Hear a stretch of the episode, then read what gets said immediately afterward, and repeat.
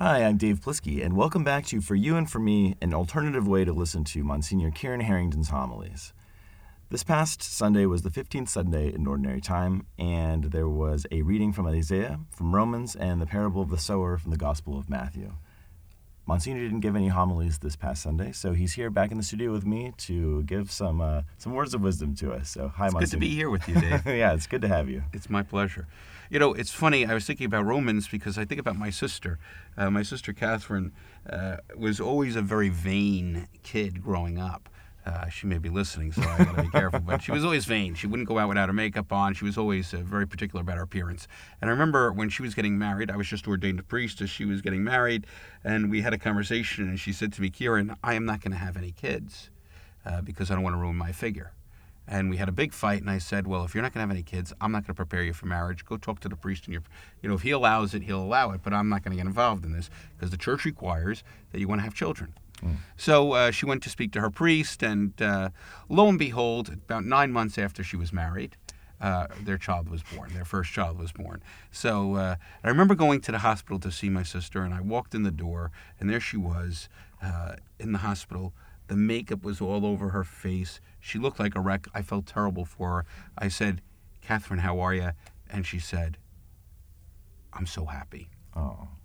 Uh, Creation is groaning, right? Giving birth. There is this question of giving birth, and it's a mixture of great pain and suffering, but also euphoric joy. That's, I think, a great image for us to kind of take a look at the world uh, today. You know, uh, recently uh, Cardinal Meisner died. He is a uh, he was an Archbishop of Munich and a good friend of Pope Benedict. And Pope Benedict, in writing the remark, uh, very was quoted pretty regularly saying that in his remarks. At the, concerning the funeral of Cardinal Meisner, he said, you know, it's sometimes where the boat seems to have taken on so much water that it's almost capsized. He always had hope. Uh, that's something which is important for us, right? We live in an age where it could seem that the world has undergone such great change. You know, at one point there were people who were very hostile to faith, uh, but now we live in a world where maybe there's not particular hostility, it's just there is uh, the faith is ignored. And it seems as though even many Christians uh, don't really live their life as Christians. And so this is what the Pope is referring to, Pope Benedict was referring to when he said, uh, you know, the, the ship has taken on so much water. Uh, so we could kind of be despairing about that when we kind of take a look at the world and see how many people don't go to church. Maybe, uh, you know, a grandparent doesn't see their kids or their grandchildren go to church. Uh, maybe a young guy is looking for a young woman, doesn't find a lot of young women who are going to church, or vice versa. A young woman looking for a young guy doesn't find somebody with the values they share. Uh, in terms of raising a family, it's very complex today. All the diversity, which is so good and to be celebrated, but then also complexity in terms of how life is being lived.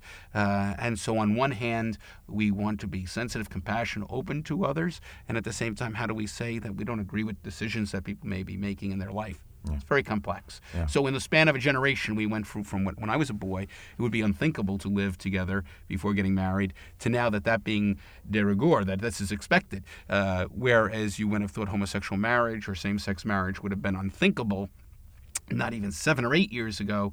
Today, it's it's very commonplace, and to actually oppose it would be. So this is the great cultural shifts yeah. that we are that are taking place, and we as people of faith have to respond. How do we respond? This is the question, and this is, I think, then uh, why a lot of people can be sort of despairing, thinking the whole thing is kind of sliding.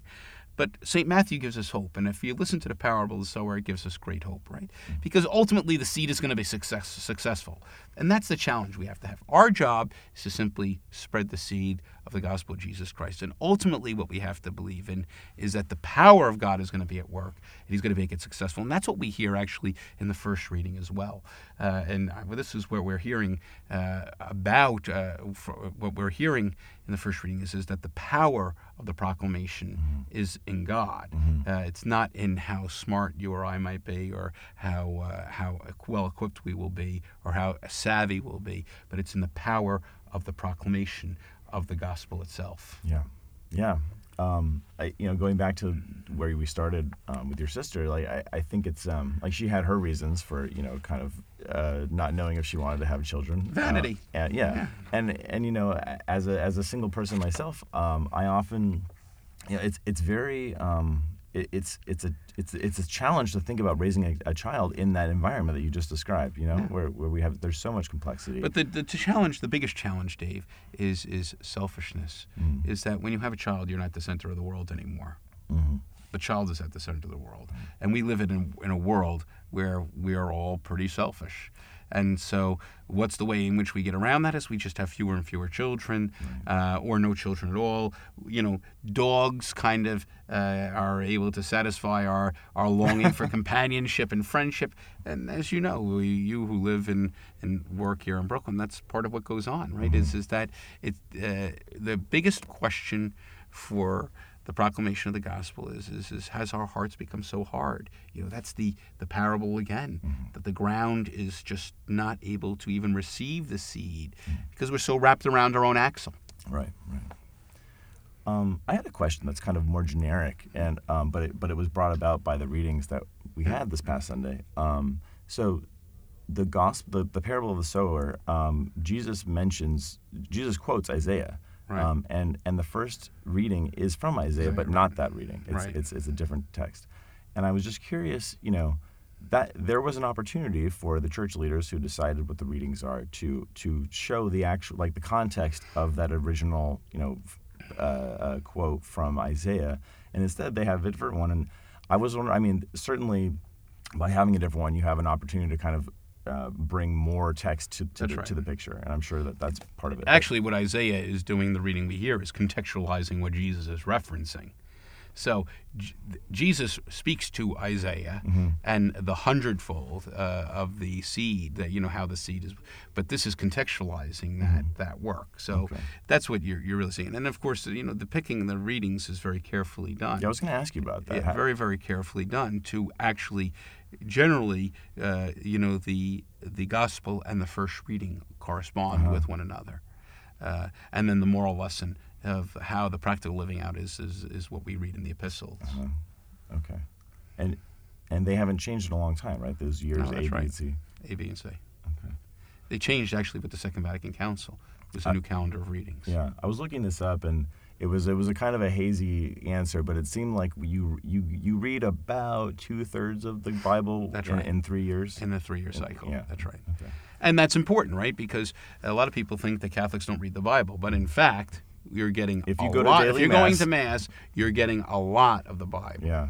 Yeah. Throughout the uh, right. throughout the three year cycle, and it makes sense that you wouldn't include, you know, the censuses from Deuteronomy or whatever, you know. Well, they do include the censuses uh, that you find yeah. in, in and Matthew's so the, gospel, right? Okay. The, the genealogy is yeah. quite long, right. and but it's a strategic purpose of saying, you know, the, connecting Jesus to uh, to uh, salvation history. So uh, the the point is is to say, what are the key moments in scriptures that are important for everyone to know? Certainly all of scripture is inspired, therefore important, but there are certain key moments in terms of revelation mm-hmm. that have import for you and for me. Right, right. Great. Um, anything else you wanted to talk about today? No, it's been great to talk to you, Dave. Yeah, I really always appreciate it. Thank you. All right. Well, um, thank you for listening at home, too. Uh, we, we couldn't, we wouldn't be able to do this without you, so please continue to spread the word. It, it, it warms my heart seeing us, uh, you know, continue to grow. Um, If you're in Brooklyn, you can come and hear these homilies straight from the source at the Co-Cathedral of Saint Joseph in Prospect Heights. On Twitter, you can tweet at MonsignorH and with the hashtag F Y A F M, or you can email me comments or questions at podcast at DeSales Media dot org, and I may be able to address them the next time we do a face-to-face episode. For You and For Me is brought to you by DeSales Media Group. Please subscribe on iTunes or wherever you download podcasts. For Monsignor Kieran Harrington, I'm Dave Plisky, and these are his words to live by. For you and for me. Thanks, Dave. Thanks, Monsignor.